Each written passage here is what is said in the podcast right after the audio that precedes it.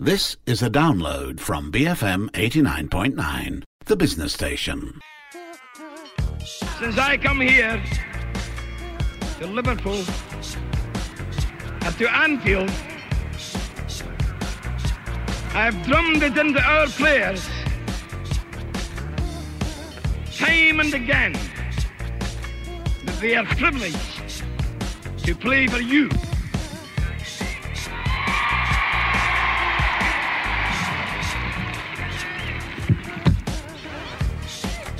And if they didn't believe me, they believe me now. Off the Ball kicks off now on BFM 89.9. And that was the late, great Bill Shankly addressing the entire city of Liverpool. Uh, that late, great Bill Shankly has gone on to inspire many great managers. I am speaking to one this evening. First, let me remind you all you can tweet us at BFM Radio. Also, follow us on social media. It's BFM Football on Instagram and on Facebook as well. And now we say good evening to Steve Darby. Paggy, because it's Paggy in UK at the moment. So No. I've still got a few little bits of Bahasa left in me. So you, you're back in the UK now, Steve. Why, why are you back there? Yeah, basically, it- was two reasons. My mum is 88. I'm starting to struggle a wee bit. She's a, I'm an only child. She's a widow. I thought, well, you've got to do the right thing sometime. And this was before the virus. And now that the virus is happening, it was even more important that I am here because she's basically locked away. And I have to go over. I'm, I'm her only contact with anybody right now. But uh, also, my daughter reached the age of where school is important, and I wanted her to go to a, a good school. And there's a lot of bad schools in England, but there's also some very good ones. So I sort of broke the piggy bank open and got her into a good school, uh, and she's enjoying it so far. Brilliant, brilliant. You, you, you've settled back in the Wirral, I understand. You just wanted to have a good Scouse accent, don't you? Well, I was I was born in Anfield, and apparently I've lost the accent. All my mates say I don't. I speak posh. Uh, basically, it's, over the years, because I've been coaching in so many countries, I've had to learn to speak slower, and I've also had to learn to eliminate slang. Because you know, if you welly the ball, everyone looks at you. What's this welly? You know, so things like this. So you had to learn to either use local slang or or use correct English. So yeah, and and we're all side of Liverpool, uh, and basically I went. I'd moved my mum across from Liverpool because where we were born, Anfield, it was a bit naughty at times, uh, the drugs and the gangs. So I made sure I got her a place over on the Wirral where it's a bit safer, and so I moved about a kilometre away from her. Brilliant stuff, brilliant stuff. And, and I mean, we're, we're, we're well into day 30 something, I don't know, I can't remember, of lockdown in Malaysia. What's it like in the UK? Is everyone adhering to laws? Yeah, I'd say 99%. You're going to get the odd loony because there's, there's loonies everywhere. You know, there's nutcases who've got no idea, but they've been nutcase. That's what happened.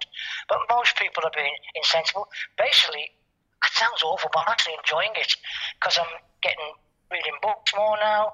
I'm listening to music more. Uh, watching lots of Netflix as well, doing pod- podcasts. Like tomorrow, I've even got a Nigerian TV interview. Uh, but what I'm dreading is if he says to me at the end of the interview, "Look, we'll pay you three million pound. Send us your bank details." So- but I don't think I, I don't think it'll be three million pound from uh, your show, Ross. No, no, we, we uh, yeah, uh, it's in the post anyway, Steve. Don't, don't you worry Okay, about yeah. that. So, so what, what, what is your, what's the daily Steve Darby routine in the world these days then? Do you wake up late? Do you make yourself a cup of tea? Do the papers? No, it's basically it's the same as I always go to bed early. Ten o'clock's the latest for me, unlike you. Uh, I, and I like to get up early. That's when we train over in Asia because I felt it was better. Players didn't like it at first, but they got used to it. And my logic of training in the morning was it doesn't tend to rain very often in the morning. It rains in the afternoon in, in Malaysia, Singapore, these countries. So if it rained and it wiped out your training, you'd lost your whole day. Yeah.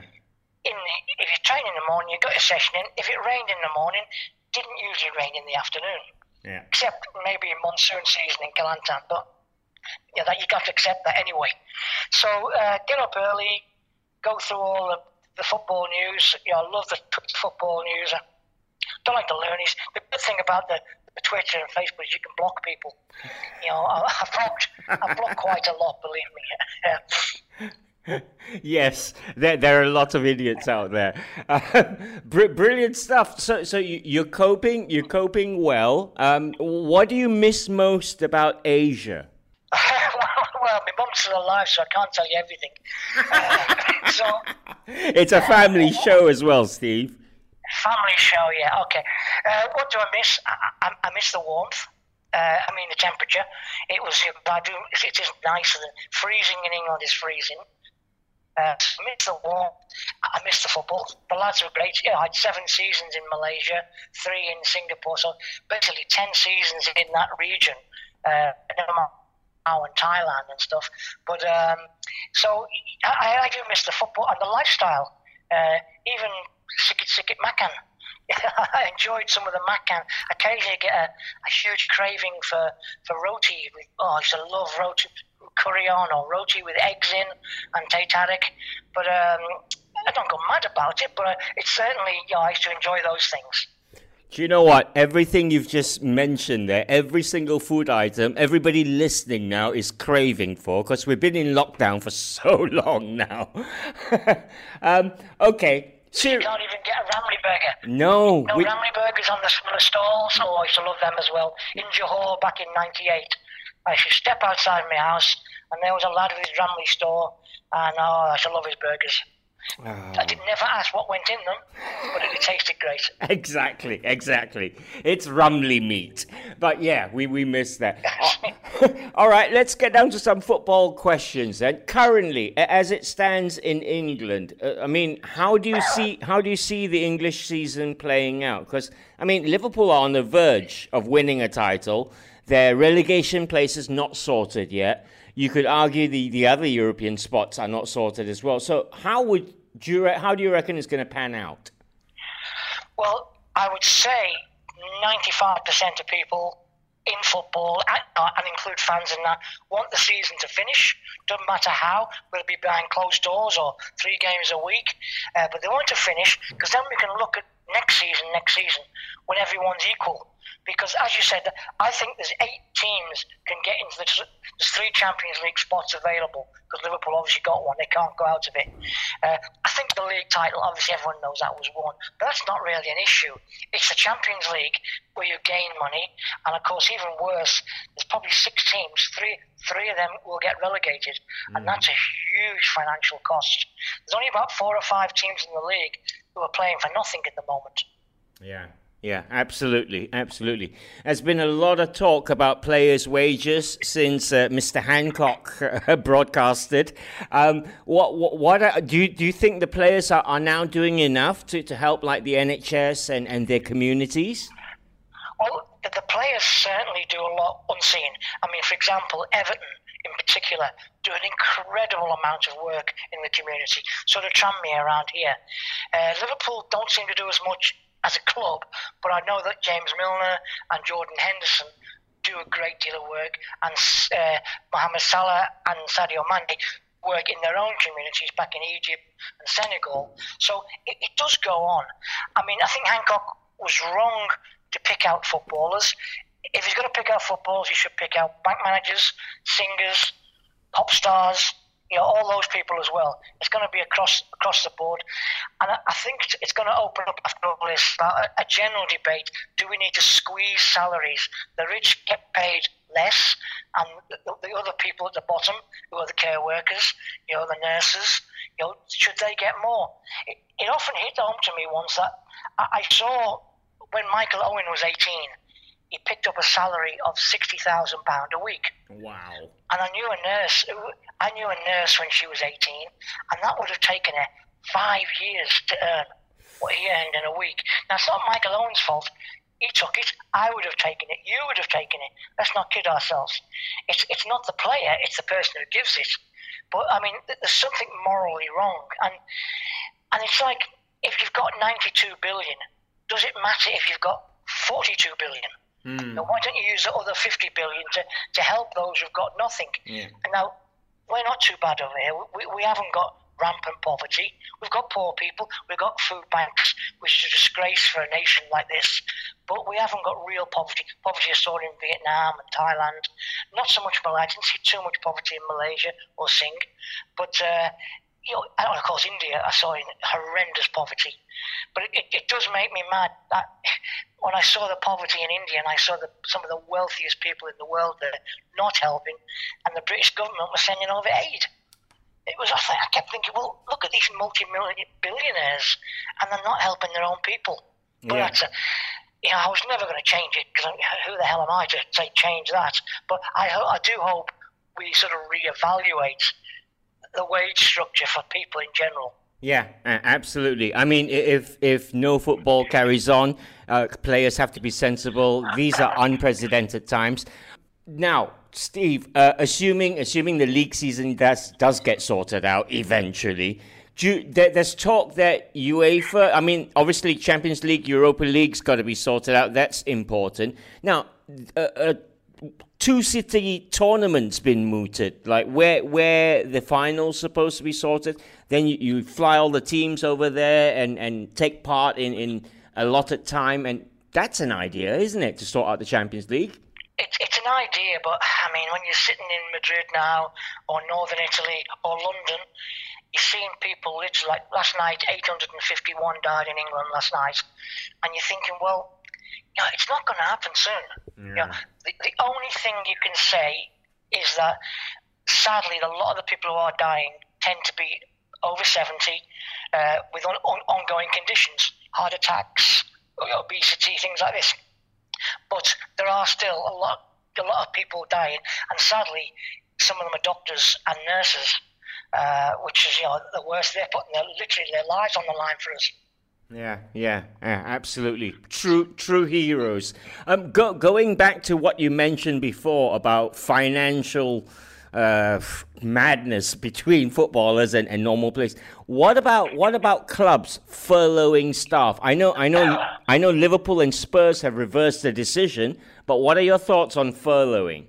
Well, they they had to reverse the decision, Liverpool, because it's built around this concept of you know of Shankly, the concept of you walk alone, and to actually save money and, and reduce the salary of their, their non-playing staff. They can't furlough the playing staff because that, that basically means they're going to get nothing. But the non-playing staff they're going to furlough, which they would have saved some money. But I tell you what, as soon as the season comes back, they might be looking to spend 50 million on a striker. So you know, that's immoral. Uh, my view wasn't. It's the first time in my life I've ever thought of, well, maybe I'll change to Everton now. uh, the normal philosophy in England is you can say you can you can change your wife, you can change your religion, but you can't change your football team over here. But literally, you know, I, I was tempted because I've seen Everton do the right thing over here. They didn't furlough anybody, uh, but Newcastle are still doing it, but nobody cares about them because of you know, Mike Ashley, and uh, now that they're owned by the Saudis, that money's not going to be an issue anyway. Yeah. Yeah, absolutely. Right. We're, we're going to take a very short break. We're talking to Steve Darby, and we're going to return right after this. Where's the try? And he's always prepared to give it a go. Off the ball on BFM 89.9. Captain, leader, legend. Off the ball on BFM 89.9.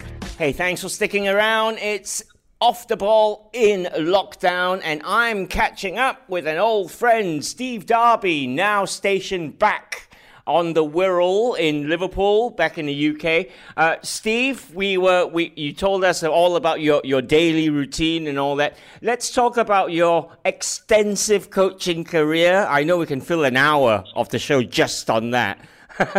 but you, you've enjoyed success almost everywhere you've coached. Um, what would you say would be your most enjoyable stint? Which one?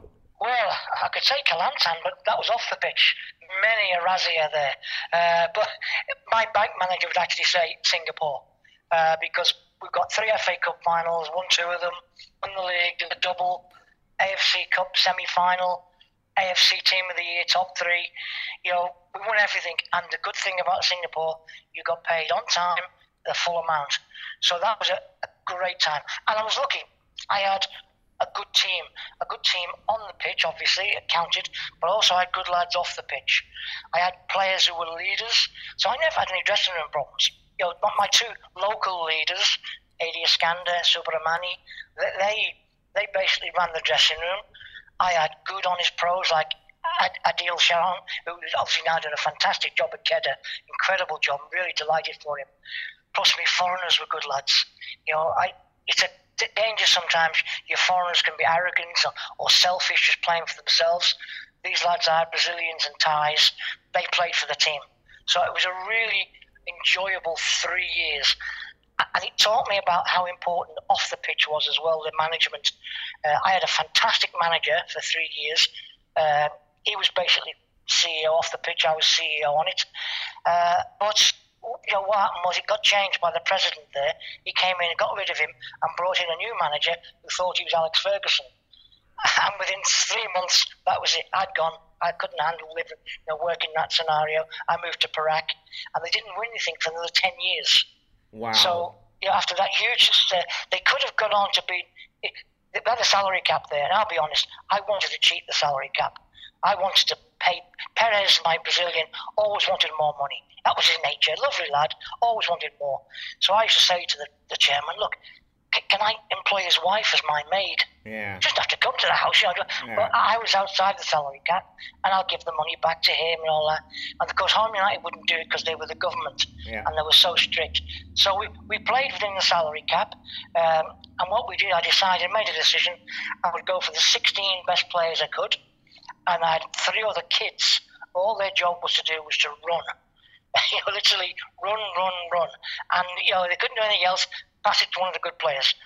and there was plenty of good players in the team.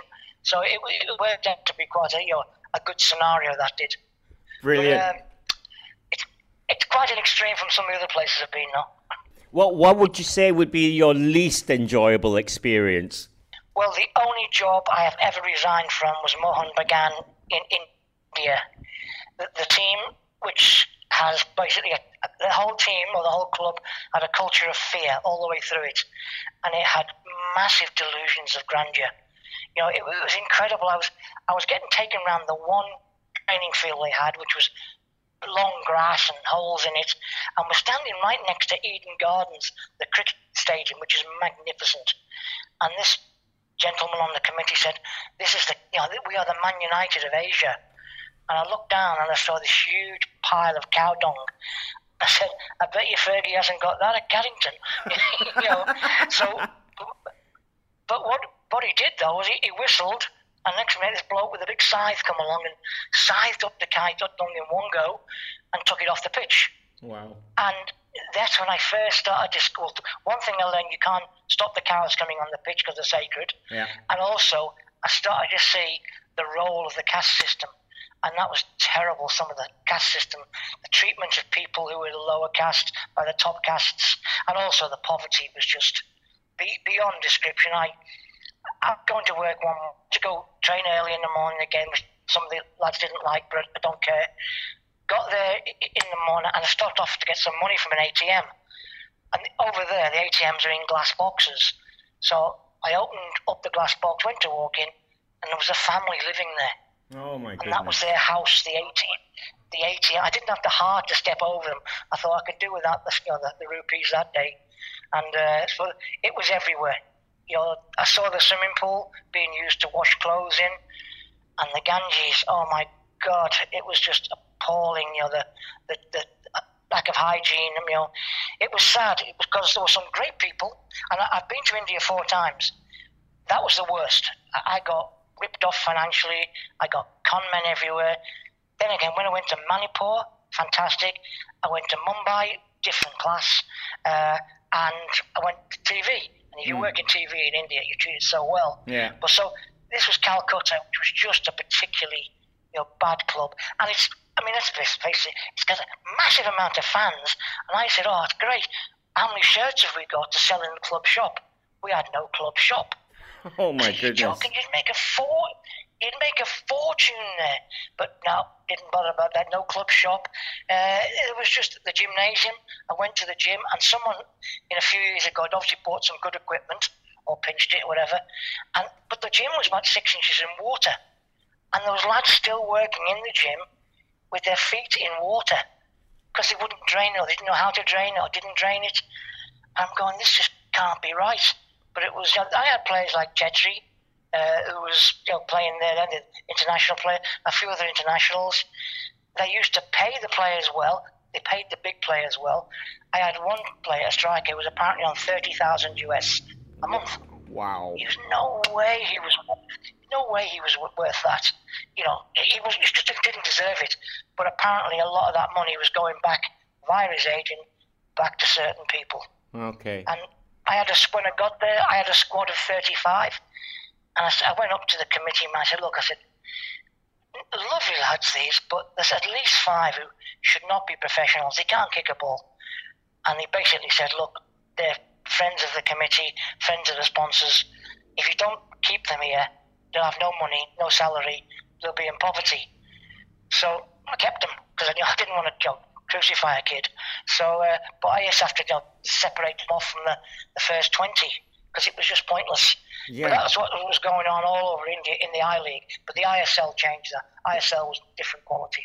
Wow. I, I bet when when you were taking your FA coaching badges, uh, none of this was involved in the syllabus. No, not not not cleaning off the, the cow dung. and the other one was the I, I had a bootman. India still has bootmen, which is an English tradition. Uh, and the bootman he he used to clean my boots every morning. I'd come in and my boots were there waiting for me. Beautiful job. End of the month, like I would do in England, I'd slip him a few quid. Next minute, the secretary comes screaming down to me saying, What are you doing? What are you doing? I said, What do you mean? He said, You gave him some money. I said, Yeah, it's my money. Do what I want with it. I said, He'll want it off everybody. I said, Well, good. I hope they all give it. They better had. I'm going to tell them all to give him it now. Do you know how much you gave him? And, and I had no idea. I'd given him a month's wages. Oh You know, wow. that's how poor he was. But and we had a man who used to do the washing, and I said, "Look, this is a football club. I'll, I'll buy the washing machine for you if you want. You know, they don't cost much." And the response was, "He wouldn't know how to work it. You know, he'll, be- he'll be out of a job." I said, "No, he won't. Someone's still got to put it in the in the machine and press it. You know, press button go." But no, they wanted to keep this lad doing slave labour. You know, so and the, so in front of this football club, you had a washing line of training gear every day. So it was a different planet. Amazing, amazing. Some, I mean, these are experiences that, that yeah. Uh, if you- if you don't hear, if we don't hear it from you, we wouldn't believe they happened. Um, all right, the, the flasher side of your India stint in 2014 at Mumbai, you coached a certain Nicolas Anelka, Freddie Ljungberg, and Manuel Friedrich. I mean, tell us about them. Do you do you talk to these top class players? Well, I guess you have to. You talk to them differently, don't you? No, to be honest, I mean, for example, what, when, when Nick came over there, the ISL basically was the president used to buy the players and the coaches coach them. We knew that when we went in, so that wasn't an issue. as with Peter Reid, and the president came up to us all smiling. I've got you, Nicolas Anelka. And I went in my heart, oh no. Because he'd just been banned in England for putting his fingers across his arm. So I thought, no, but I then learned that the image is not the reality of a player sometimes, the media image. You couldn't have got more humble, more professional, more lovely bloke than Nick Anelka. He was great. If I said be there at nine, he was there at five two. Wow. He trained at the end on his own afterwards. If I said wear pink socks, he'd wear pink socks. He, was different class. Uh, and a good example of how humble he was, Peter Reid used to run a quiz, you know, different nights for all the lads, and he said to one, name the player uh, who's played at the Merseyside Derby, the London Derby, and the Manchester Derby. And I looked up, and Nick looked at me, didn't say anything. And Peter Reid turned around and said, No, not you, it's Paul Stewart. so he did. So, but Nick very quietly said, But I scored in them all. and then whispered to me, Does, does, does Madrid against Barcelona count as a derby as well? I scored in that one. yeah. But he, he was a good lad, you know, and Friedrich, top professional. I, I, obviously, you do your homework on your players, and then I, looked up Friedrich. I didn't know him too well. You, you, German caps. Now, you've got caps for Germany, you've got to be good, Yeah. no matter what. Yeah. You put for Dortmund, you've got to be good. So I looked up, banged it on the Google, first picture of Manuel Friedrich marking uh, Cristiano Ronaldo. I thought, well, you'll do for me. So, uh, and he was a fascinating player. He, he never tackled anybody. Never, never got his shorts dirty. A bit like Baresi. He just used to pinch the ball, get in front of people, pinch the ball, and then pass it. Now, obviously, he'd lost a bit of pace because he was about 36, but he was clever. And oh, he was a great player. And Anelka, of course, hadn't lost pace. Anelka was just like a racehorse.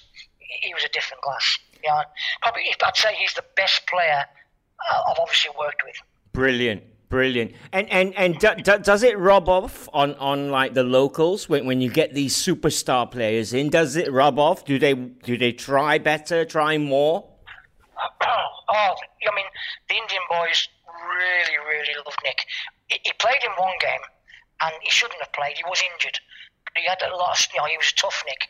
He said, "I'm playing. We need to win," uh, because he wanted to win. He loved football. He played 60 minutes. He couldn't walk. In the end, yeah, we had to get him off. We got him off. But he doesn't go in the dressing room. You know, go away from the lads. He sat on the bench, sat behind me on the bench, and with all the all the subs, put a bib on like the rest of the subs, and we were hanging on. And he said, I could hear him screaming, "Defend, kick it!" You know, he was he was just like all the other subs screaming for the lads to, to do well. And then when the final whistle went, went jumped up in the air and smashed his head on the on the top of the, the coach's box. I didn't know where, I didn't know where to laugh or cry, and he was laughing and crying himself as well. But that's a, you know, he became one of the team. Lovely lad. Brilliant stuff, brilliant stuff. Another short break. I think we might get controversial with Steve Darby when we get back right after this. Because whilst he's there, it's very difficult for other clubs to get near them. He's that good. Off the ball on BFM 89.9. England's highest quality title race of all time, but coming out on top again in the Premier League, Manchester City. Off the ball on BFM 89.9. And welcome back. Off the ball in lockdown, as we have been for I don't know how long now. Tweet us at BFM Radio. Follow us on social media. It's BFM Football on Instagram and on Facebook as well. We're talking to uh, a very special guest this evening. He's coached, well, I think 11, 11 teams Steve Darby has coached, which is quite amazing. But we're not here to talk about that, not right now. Steve, on the 11th of this month, uh, you gave an interview to the New Straits Times in Malaysia, and, and um, you spoke about your fear of match fixing resurfacing during this, this uh, coronavirus period. Can you elaborate a little on that? Well, if you've got six hours, I could. Uh, basically, I think fixing is the biggest cancer in the game. Absolutely, it could destroy the game at some level. You know, you have to keep working to eradicate it. It will never be eradicated while there's money, because there are people who will be greedy. But you've got to try. But I mean, if you're really interested in this, there's two fantastic books to read: The Fix by Declan Hill, which is an academic text and it's well researched. And believe me, it, it covers Malaysia very well. And the smart lads in Malaysia will go, I know who he's talking about. He never names them. And there's another one called Kelong King by Wilson Raj, who wrote it from jail. He's a convicted Singaporean. And again, some of the games he's fixed there, I do know them because I was involved in them. I didn't know at the time. Uh, one was, you know, one was Thailand uh, against South Africa. Um, I thought there was something funny. I found out it wasn't South Africa or our lads. It was it was fixing them for referees, for referees. So it, it was it's going on all the time now. Anybody who says it's it's it's not happening or we fixed it or we've cured it is naive because only a couple of years ago, if you remember, Negri Sembilan, a lot of their young lads were caught. Now, the thing is, they were caught. What's to say there hasn't been another eight clubs not caught? youth team players. Because the deal is, if you're going to get a youth team player and bribe him with a hundred ringgit, eventually some of them youth team players will get into the first team, logically, and they will then be targets because they can't complain. There's hmm. nowhere to go to. Yeah. So you know, it's it's not going to go away. We've got to do things better. I mean, I used to think when I first came to, to Asia that it was a black and white issue. You're cheating or not. And then I realised, or uh, told, it wasn't that easy. I had a, a Malaysian player tell me, lovely lad. He said to me, Coach, you get a phone, you, know, you get a phone call, and this bloke says to you, you don't know him. And he says, you haven't been paid for three months, have you? Because they know. They've got contacts in the FAs. They've got contacts everywhere. You know, the bookies. So he says, no, I haven't been paid. So say he's on three, three grand a month. He says, give you 10 grand to fix one game. And the bloke says, no, no, no, I'm not going to do it. You know. So suddenly the bloke down the phone says, well, does your daughter still go to this primary school? Or does your mum still go shopping at Tesco's on 10 o'clock Saturday morning? So, you know, it is, it's not easy. Those who do it purely for greed, there are some, I've got to be honest, but there are some complex issues. I mean, you've got a young lad. If your young lad was desperately sick and needed an operation, would you fix a game?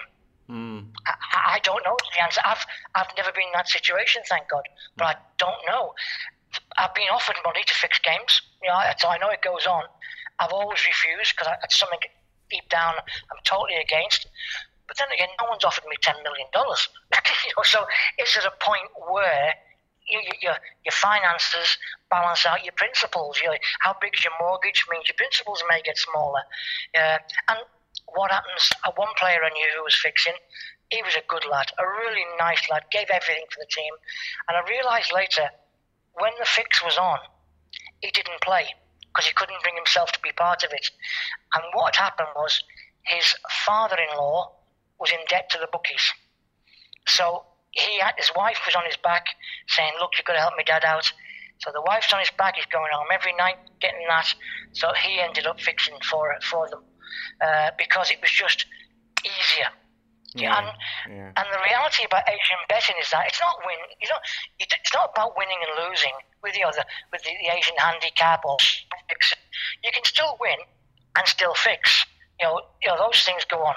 The and I mean the other thing is, of course, I've won games through fixing. I didn't know at the time. I I, I was in a game for Johor back in '98 walking off the pitch at half time, and one of the foreigners walks up to me and says, Steve, you're going to win 2 0. I said, How do you know? He said, he said I speak Bahasa, they don't know that yet. so he told me, We scored in the 84th and the 89th minute. And I thought, they're never going to get, they're never going to get a, th- we're never going to get third because there was no time, and we didn't need to 2 0. They weren't going to score, that was the deal. So they got the two goal spread. We got the win. I put the win down to magnificent coaching, but you know, I suddenly realised it was nothing to do with that. And I do know I've lost games because of because of fixing. Uh, you know, it breaks your heart. You know, I mean, the, the worst thing is you can't prove it. Yeah. You know, I know players who fixed. You can't prove it because you've got to have legal proof quite correctly because you could destroy a person's career if you're wrong.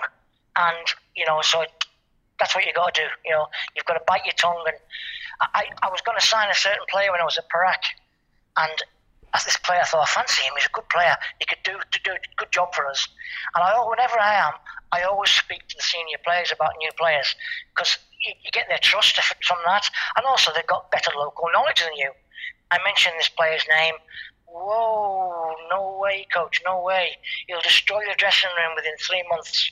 He said, not only will you be out and his favourite coach will be in, uh, but he says he'll have other players coming in soon and the whole the club will be destroyed. He, he said, you look at wherever he's gone. And I did a bit of research, spot on. Wow. So, you know, it is close, yeah. It's it's amazing. You you can't see this. I'm sitting here agog listening to you, Steve Darby. So I, I mean, your your mindset when you go to a job uh, in in Asia, an Asian club, your your mindset must be so defensive. You you're thinking about. Uh, is this play on the take? Uh, a, a whole lot of other things, right?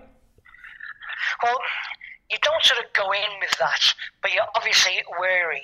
And also, you get tip-offs from lads who you know in the past you've trusted, and they trust you, and vice they know I won't say who's tipped them off, and I won't report them to the police. I mean, in Perak, one of my players, he not only told me he'd been approached, he got his mate to take camera photo of the bookie, the bookie's runner, not the bookie, the bookie's runner with his arm around him. I took it to RFA, who did the right thing, sent it to FAM. Nothing happened. We sent it to the police, and the, the Perak secret police came round. I knew they were the secret police because they had it on their badge. so ended, uh, I ended up signing autographs for them, and they never the player. They just said, "Oh, don't be coach, we'll sort it out." No, and that was what basically my original thing in back in the night when the player told me because I said to him, "Why don't you go to the police or, or the FA?" And he, he took about an hour to stop laughing. He said, "You just don't know, coach. You've got no idea who's involved in this. It goes so high. Uh, there's people who are totally untouchable. You're not going to get done, and you're going to lose in the end. You'll be you'll be on the next plane home somewhere. You know, though." I've got to be honest, the nearest I got to being on a plane home was in Johor, we're, we're training on the Sultan's polo fields. And next minute, I saw this bloke on a horse coming through, whacking a polo ball. And I was just about to say, Would you please get off this pitch in Scouse? And my captain of Delhi jumped on me, and held me face down in the mud. And I said, What are you doing? He said, That's the Sultan. He said, you, you don't tell him to get his I know what you're going to say, Coach. You'll be on the next plane if you were lucky.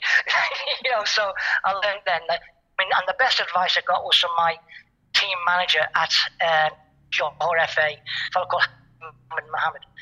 He said to me, "Look, be like bamboo." I looked at him. I thought, "What do you mean?" Because there's not too much bamboo in Liverpool. He, he said, "Bend." Yeah. Bend, but never snap. Yeah. Don't break your principles. Don't break just bend, and if it goes too far, then okay, it's time to go. And like in Mohan, it was time to go. I wasn't going to be involved in their corruption, you know, so I, I got out. But, uh, you know, by three years at Johor, three at Perak, which were almost like long service for a match three years somewhere. But the reality is, in, in Asian football, you've got to win something. Because if you don't, it doesn't matter. You're not there next week. You know, I mean, I laugh when I hear people say, oh, we're having a project or my philosophy is attractive football. your project is to win, win next week. That's your project, and your philosophy is win as big as possible. Long-term development is next Saturday, you know. And so I said, yeah, that's you just got to keep winning in Asia. That's all you can do. And anyone that says that it doesn't matter, they aren't usually employed. Yeah. You know, so it's uh, you've got to do it. You've got to survive. But I think there are ways you can get rid of match fixing. Uh, I think the first thing is you've got to pay the players on time. That's the first thing.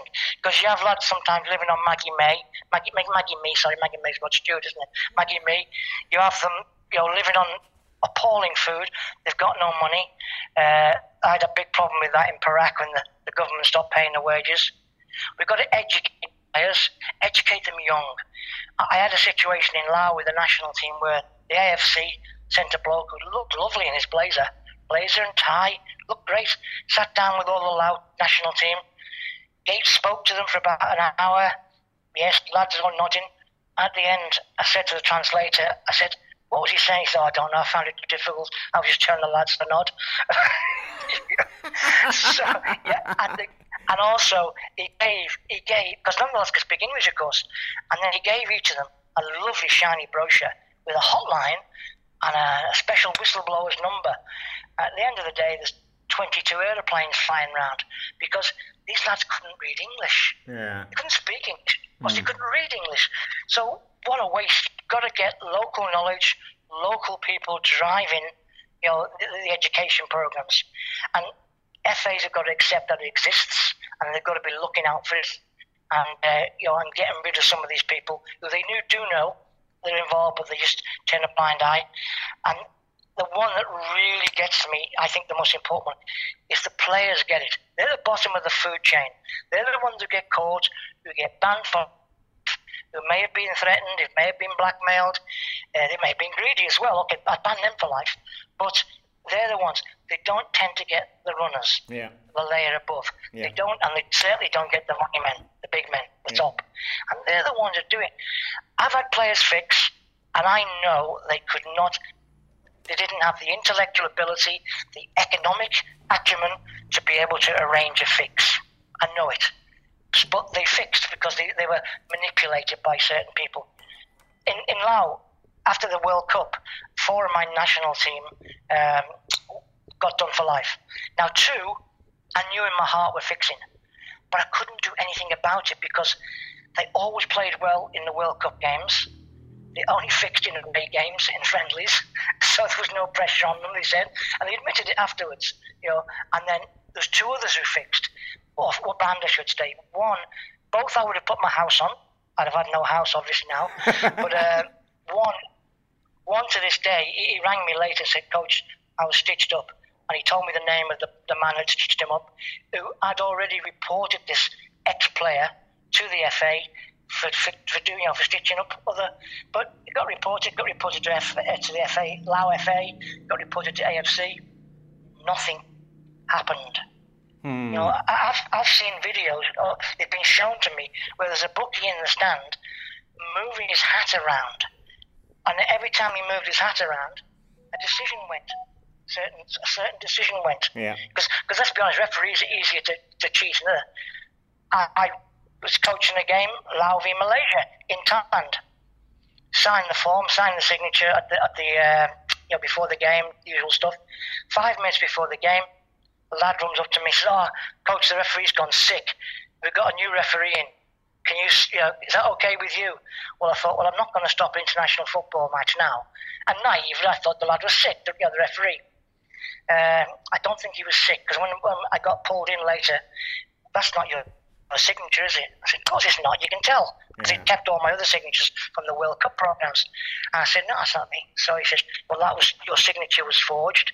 And in that game, we got a penalty which was never a penalty, never, you know. And and they and you know and the score we, they scored the final goal in the 97th minute and I don't think there was any injuries. Uh, I don't think any Malay players were involved. I don't think Lao players were involved purely referees you know and that's we had that a lot. You know I, I sat next to Brian Robson once and we were, we were it was uh, Thailand against Syria. Players walked out to the music and I looked across.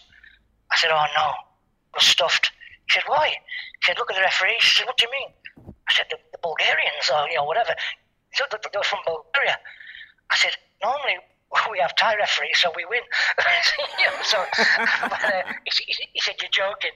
I said, no. I said, it's all, know, no problem. You know, they just do the right thing uh, by the crowd and everyone's happy. But I said, and in this game, again, both teams got penalties. Uh, it finished one all. We missed our penalty. It got taken again until we scored. you know, so it was it was hilarious because all the, all the fix was done on a, on a draw. Because as you know, not many people bet on draws. They bet hmm. on a home Yeah. or away or a spread. So you, you- if you bet on a draw, the bookies are making a fortune. So they're the things you've got to do. I mean, in Perak, I, I don't know if you've got time. The when Perak was an UMNO team, and no problem with that. That was that's the reality of football in Malaysia. And then the state election in 2008, PAS got in, the opposition party got in. The wages stopped within three months, for three months at least. By the third month, I'd had enough. I said, that's it. I'm going to see the Menteri Besar. Oh, you can't do that. I said, do you want to bet? So I managed to get in. I got to see him. I said, you're meant to be a party for the people. I've got young lads starving there. And I don't know if you've read Khalid Jamlus's recent article and stuff there. Yep, yep, I, yep. I happened to look at. Yeah, I mean, I kept it quiet for 12 years until Khalid kept his opened his mouth about it. You know, I mean, there was a couple of young lads I was looking after. I wasn't looking after Khalid or, or Nantha Kumar, amateur, they were on good salaries. But some of the younger boys were on nothing, you know. So I said to this fella, you know, you've got to pay these young lads at least. And he said, they should be playing for the honour. I said, okay, I'll do your deal. I'll coach for the honour if you Menteri Besar for the honour. Whoops, there goes my contract year. I knew that anyway. You know, so uh, yeah, I wrote to the Sultan, didn't get a reply, sadly, because I thought I might have got a reply, uh, but didn't get even an acknowledgement. So I've done everything I could to get the money from the lads. And I wrote to FIFA. I said, "Can I organise a class action for the whole team?" And they said, "No. Every player individually must apply for the to get his money back." Now, these lads, quite a few couldn't speak English. Most didn't. No, most didn't have laptops, so they couldn't access the internet. Uh, you had to have a fax as well. So how many faxes are there knocking around, you know, in, in Ipoh? So they just couldn't do it. And in the end, of course, these lads have got to live there forever. I haven't. So I fought like mad from England, and I ended up 18 months later, got my full wages from Perak. But I wasn't going to. I wasn't going to stop. You know, I dug in because I knew I was right, and, and they were wrong. And I, I tried to get it, lads, but it was just a, a impossible uphill battle. Brilliant, brilliant stuff. We're, we're going to take our final break. We're going to let Steve have a drink of tea or coffee, and we're going to be back right after this. Build a mentality in that dressing room that's powerful, they're unbeatable. What a coach. Off the ball on BFM 89.9. The serial winner has got another trophy for the cabinet. Off the ball on BFM 89.9. Hey, thanks for sticking with us. Off the ball in lockdown with Steve Darby. It's been an explosive Monday night so far. Um, let's calm things down a little bit. Uh, Steve, I've had loads of guests on, on, on the show recently talking about being locked down. They, they've had a chance to catch up on a lot of reading, a lot of uh, football movies, documentaries. Anything take your fancy, football wise? Yeah, well, I mean, I've just watched or finished the, the English game on Netflix, and there's also two series of Sunderland Till I Die. That shows you what football means to fans. So if you're a fan of football, you will know what these lads are going through, and the players as well. You know, some of them it showed you some good pros, and it showed you some cheats as well. So Sunderland Till I Die, series one and two. There's a great film about Diego Maradona, who I think is the best player in the world by a light years, and the pressure he was under, about the you know, pressure from the mafia. You know, you talk about match fixing. He had to perform every week the other way. Yeah. He had to win games every week. Yeah. You know, so and also there's a, there's a wonderful little series about Tevez. Oh, yeah. It shows you where Tevez where Tevez came from, the poverty, and now you realise why these lads fight. You know, it's it's like the foreigners. People say to me, "Oh, the Malaysians should go abroad."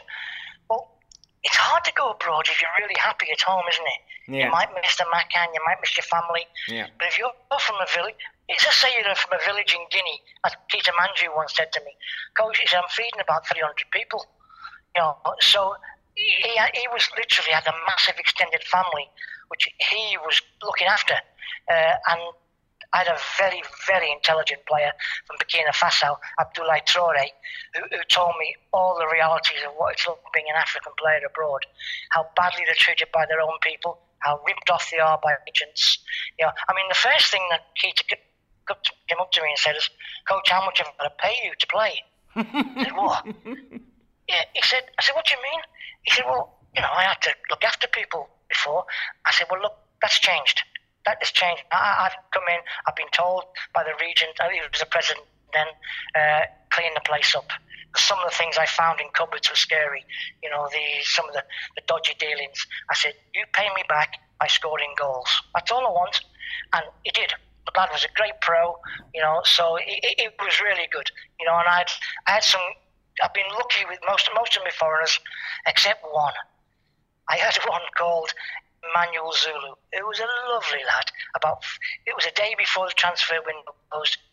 He was about five foot two. I needed a foreigner, and we played a five-a-side on the pitch because it was wet. He was world-class five-a-side. Got him into a game, and he must have been the worst eleven-a-side player in the world. he just could not understand offside. I went through him on the board. I went through me on the pitch. He's looking at me. Nah. And I got a phone call one night. Steve, it was the police in Ipoh. Uh, one of your lads is in a bit of trouble. You come and pick him up. So I mean, I mean that wasn't unusual. I've had a few cases of getting calls from the police. To be fair, in that area, the Malaysian police were great. Never got a call. It was a case of come and get him out, Steve. We'll keep it quiet. You know, especially the Calwat lads. uh, brilliant, brilliant stuff. Have you have you ever considered um, putting all these stories you've told me tonight into a book? Because it would be explosive. Well, there's, there's, one about 70% written by a fellow called Anthony Sutton, who's called Jakarta Casual. Uh, but, you know, it's it's hard work, as he's shown me, you know, cutting, cutting it down in some cases. You know, and also the book would then have to go through legal, which is going to have to send it through legal because if I say the wrong thing, the publisher, or even worse, me, could be sued. I don't fancy being sued at my age. You know, I want to still go back as well and coach sometime. You know, once my daughter reaches university age, I'm, I'm happy to go back. I mean, that's the stupid thing. I've been here, you know, 18 months, and I've had three really top offers when I haven't been looking. A couple in, in, in Indonesia and one national team job. And so it's crazy when you some in this job. Sometimes you're desperate, nothing's going to hit you. Other times they're coming in left, right, and centre. So I've learned there's no logic in football. You just got to smile, enjoy the ride, meet met some great people. Not met many bad people, to be honest. You're mostly great people I've met. You I'm still in contact with players from 1998. Uh, a lot of my players are going to be good coaches, which delights me. And what delights me even more, I had one fellow called Fahmi Abdullah, who's now a Muay Thai coach. And he rang me once, he's about 40, he said, Coach, I just heard myself saying things you used to say to me. He said, now I realise what you meant. okay, when, so when... I said, right, well, just, just keep saying them. I said, yeah. Brilliant, brilliant. When when all this is over, and when when daughter is of right age, and and you get your chance to come back into coaching, pick an ideal job. What would who would you want to coach? Oh, my favourite country was Malaysia. Uh, I mean, national coaches is, is, is, more pleasurable in as much you haven't got the day-to-day lunacy uh, of dealing with presidents and getting. I mean, I had one president me a text that you've got to play this system. It was four four three. I said, guarantee we'll win. I said, I said, just put 12 players on the pitch, you know, and then, you know, so, oh yeah, I never thought of that. I said, hey, easy to put players in, isn't it? But you're going to leave out? Yeah. So, uh, you, you, have to put up with that sometimes. I mean, I was sacked on Facebook. Didn't enjoy that too much. I, I opened my Facebook up and I saw Derby's just been sacked. Well, that was good. Yeah. Because the two blokes who were supposed to tell me hadn't plucked up enough courage to tell me yet. they were scared of me. Brilliant, brilliant. So it was, but it's funny. I got on really well with Tan Sri What you know, people say he was this, this, and this. On a one-to-one level, found him a decent bloke. Honestly, I mean, one of the other presidents, Datu Hamidi Zahid, another great bloke. He to, he used to have meetings at two o'clock in the morning he was holding court in a hotel with, his constituents, and he slipped me in with it, you know, at two in the morning. Say, oh, what's how, how's he going in midfield? Do we need any more players? He was a great bloke, you know. And I Datu Muhyiddin, another president who was in charge of rugby in in Malaysia. He was he cared about the players. So, in many cases, I've been lucky with the quality of this administration because it's so important. Because good administrators let the coaches coach, and that I mean the players will play and hopefully you'll win. And that's what it's all about winning. Brilliant stuff. What an ideal place to end our chat. Steve Darby, thank you so very much for spending time and talking to us. And you stay safe. Stay safe and, and continue to lock down and, and continue to Netflix, I guess. We'll speak to you soon, Steve. Thanks so much. Bye. And I hope you've enjoyed listening to that as much as I have. back next Monday with more. Of course, back on Friday with all the latest news of the week. Until then, everybody, please continue to stay home, stay safe, and have a great week. Off the ball every Monday on BFM 89.9. Thank you for listening to this podcast. To find more great interviews, go to bfm.my or find us on iTunes. BFM 89.9, the business station.